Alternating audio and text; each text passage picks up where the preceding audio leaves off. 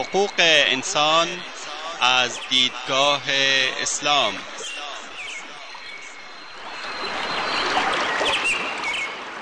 يا أيها الناس إنا خلقناكم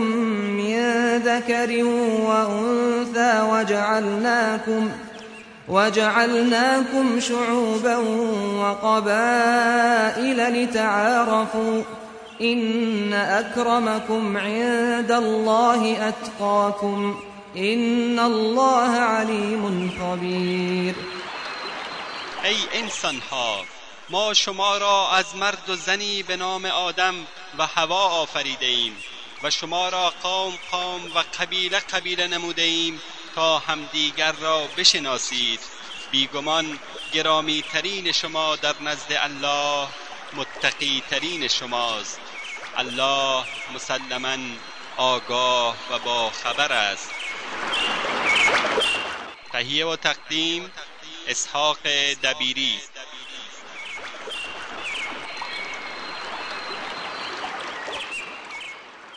بسم الله الرحمن الرحيم. الحمد لله رب العالمين والعاقبة للمتقين وصلى الله وسلم على نبينا محمد وآله وصحبه أجمعين. أما بعد شنوندگان عزیز در حلقه قبلی درباره اعتیاد سیگار ضررهای آن حکم شرع در ارتباطی با سیگار و غیره صحبت کردیم.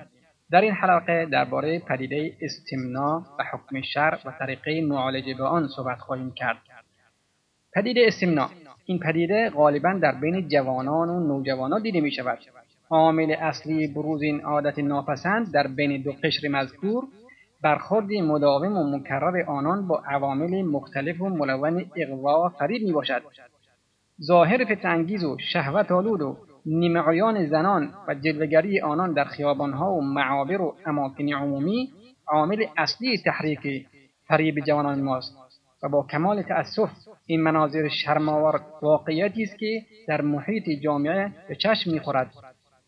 اما آنچه که در فیلم ها و نمایشات دیده می شود به مراتب تلختر و دهشت انگیزتر است. تصاویر و مناظری که موجب برانگیختن غرایز می شود عفت و شرف انسانی را زائل کرده و غیرت و حمیت او را از بین می‌برد و از طرف دیگر داستانهای عشقی و نوشته های محرک جنسی که در مجلات و کتاب ها به چاپ می‌رسد اثر بسیار شدیدتری بر سلامت عقلی اخلاقی و روانی جوانان می‌گذارد. چنین انگیزه هایی برای انحراف تدریجی دختران و پسران جوان ما به جانب فحشا و زنا کافی است و موجب لغزش آنان به سوی گمراهی و فساد و رزالت اخلاقی می شود. نوجوانانی که آنقدر حس حضور و نظر, نظر الهی را در قلبشان ناپرورانده است که او را باز دارد و آنقدر خدا ترس نیست که از گناه نسون بماند و آنقدر حسابگر نیست که به عاقبت گناه بیندیشد تا خیشتنداری نماید به زودی یکی از این دو راه را انتخاب می کند یا با زنا و فعل حرام غریزه خود را جواب می دهد و آتش آن را فرو می نشاند یا با استمناع از شدت آن می کهد و, هر در هر دو صورت زیان قطعی عاید جسم نسل عقل و روان او خواهد شد. برای آنکه حق مطلب را در مورد این پدیده ادا کرده باشیم لازم است آن را از سه جنبه بررسی نماییم. زیانهای استمناع حکم شرعی مربوط به آن طریقه برخورد با آن و راه معالجه.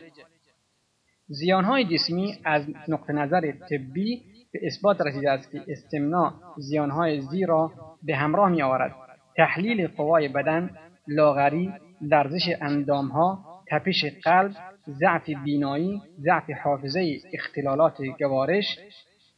التهاب ریوی که زمینه ابتلا به سل را فراهم می کند و بالاخره کمخونی که به علت اثر این عادت زشت بر گردش خون ایجاد می شود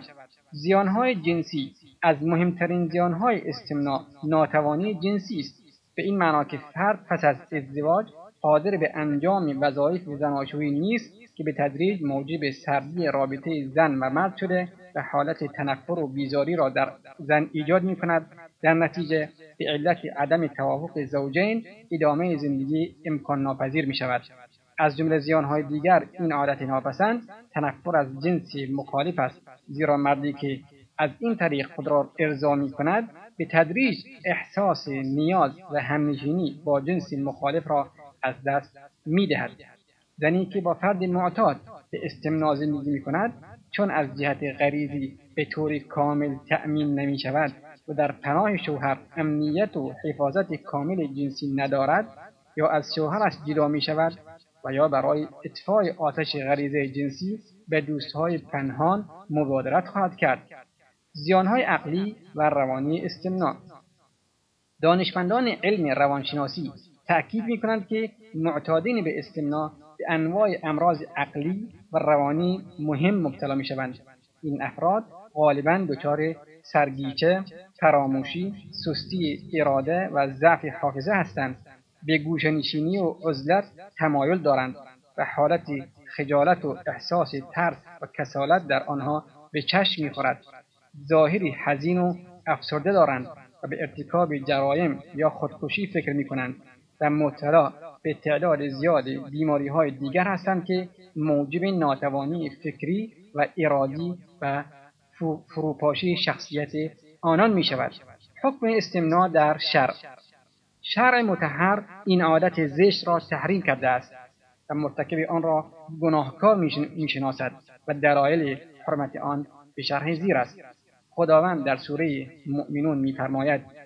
والذین هم لفروجهم حافظون. إلا على أزواجهم أو ما ملكت أيمانهم فإنهم غير ملومين فمن ابتغى وراء ذلك فأولئك هم العادون و آنان که اعضای تناسلی خیش را از ارتکاب فعل حرام نگه می‌دارند مگر برای زنانشان و ملکی یمین؟ و کسی که فراتر از این را طلب کند پس آنان تحقیقا تجاوزگر خواهند بود. حکم تحریر استمنا مشمول عمومیت این آیه است که خداوند میفرماید فمن ابتغا وراء ذلك فاولئک هم العادون. یعنی ارزای شهوت جنسی غیر از طریق ازدواج شرعی و ملک یمین مانند لواط و زنا و استمنا حرام خواهد بود. عطا رضی الله عنه می‌گوید شنیدم که قومی در قیامت محشور می‌شوند در حالی که دستهایشان حامله است فکر می‌کنم این افراد کسانی هستند که با دست خود استمنا می‌کنند. همچنین سعید بن جبیر رحمه الله تعالی که از طبقه تابعین است می‌گوید خدای تعالی عذاب می‌کند امتی را که با عادت تناسلی خود بازی می‌کنند. و همچنین آمده است هفت گروه هستند که خدای عزوجل روز قیامت به آنان نظر نمی کند یک گروه از آنها کسانی هستند که با دست خیش ازدواج می کنند کنایه از استمناست. تمامی نصوص مذکور در حرام بودن استمنا دلالت دارد. همچنان که درباره حکم شرعی کشیدن سیگار بحث کردیم در این مورد نیز چون عمل استمنا به ضرر و حراکت فرد منجر می شود بر اساس آیه ولا تلقوا بأيديكم إلى التهلكة و حدیث لا ضرر ولا ضرار فی الاسلام دوری از آن واجب و ارتکابش را حرام می‌دانیم. درمان ریشه استمنا ریشه کن نمودن این عادت زشت و ناپسند به صورتهای زیر امکان پذیر است. زود ازدواج کردن از مفیدترین راه های درمانی این عادت مخرب است زیرا ازدواج کردن صرف نظر از فواید آن در جهت حفظ سلامت روحی و جسمی تنها راه طبیعی برای کنترل نیروی تویانگر و شهوانی است. دوم روزه نفل. در شرایطی سخت و ناهموار که امکان ازدواج نیست اسلام جهت تخفیف تخفیف شهوت جنسی روزه های اضافه بر روزه واجب رمضان را پیشنهاد می کند با گرفتن روزه تقاضای غریزه جنسی کاهش مییابد و احساس حضور و نظر الهی در درون فرد تقویت می شود و ترس از آن پروردگار بینا و توانا در درون آدمی رشد می کند این رهنمود ارزشمند را در حدیث نبوی پیدا می کنیم که رسول اکرم صلی الله علیه و آله و صحبی و سلم میفرماید يا معشر الشباب من استطاع منكم الباءة فليتزوج فإنه أغض للبصر وأحصن للفرج ومن لم يستطع فعليه بالصوم فإنه له وجاء. ای جوانان اگر می توانید ازدواج کنید که موجب قدرت حفظ چشم از نگاه به نامحرم و محافظت آلت تناسلی از فعل حرام می باشد و کسی که نمی تواند ازدواج کند روزه بگیرد زیرا شهوت را سرکوب می کند شرع مقدس اسلام پیروان خود را به گرفتن انواع مختلفی از روزه تشویق نموده است. برای مثال روزه حضرت داوود که یک روز در میان است و یا روزه سنت که دوشنبه و پنجشنبه می باشد و روزه شش روز از ماه شوال یا روزه آشورا و تاسوعا و روزه تسکین شهوت که درباره آن بحث کردیم. پرهیز از محرک های جنسی. هیچ تردیدی نیست که جوامع امروزی ما مملو از فساد و عوامل انحراف است. و در منجلابی از گناه و بیبندوباری دست و پا می‌زند.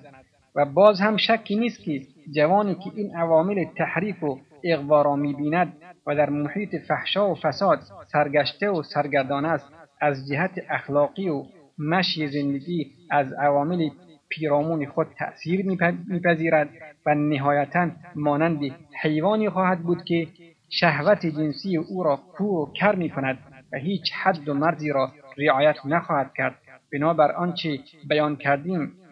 بر والدین محترم و مربیان واجب است که در جهت نصیحت و در صورت لزوم در منع و کنترل فرزندان خود تلاش نمایند و با کمال صداقت به آنان بگویند که نگاه کردن به زنان عریان و بزک کرده و خواندن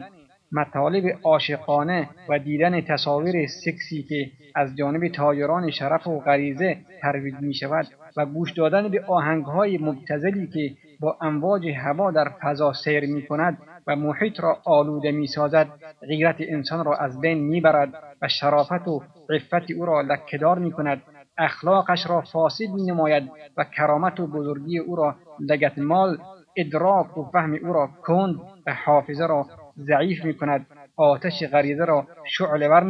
می سازد و شخصیت و هویت او را تباه می کند و صفات انسانی و فضایل اخلاقی را در زیر خاک خاک دناعت و حقارت مدفون می سازد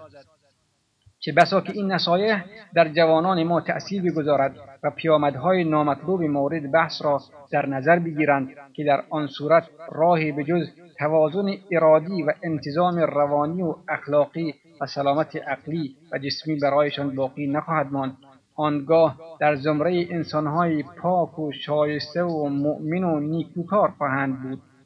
پر کردن اوقات فراغت با برنامه های مفید. صاحب نظران علم روانشناسی می‌گویند فردی که با خود خلوت می کند اندیشه های رویایی و افکار و پریشان و تخیلات جنسی شهوتانگیز به او هجوم میآورند.